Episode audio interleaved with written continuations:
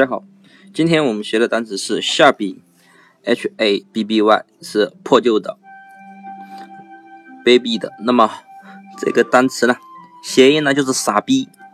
那么大家这是都知道，这是一句骂人的话。那么如果有一个人啊，他穿的很破旧，而且这个人很卑鄙，然后你就会说这个人啊就是个傻逼，对不对？那么记法呢也是 s h a 呢，是不是拼音傻？后面呢逼逼傻逼逼，对不对？所以呢，下逼就是卑鄙的、破旧的。那么傻逼呢，他就是穿着破旧的人，他也是一个卑鄙的人，对不对？所以呢，下逼就是破旧的、卑鄙的。那么大家记住了吗？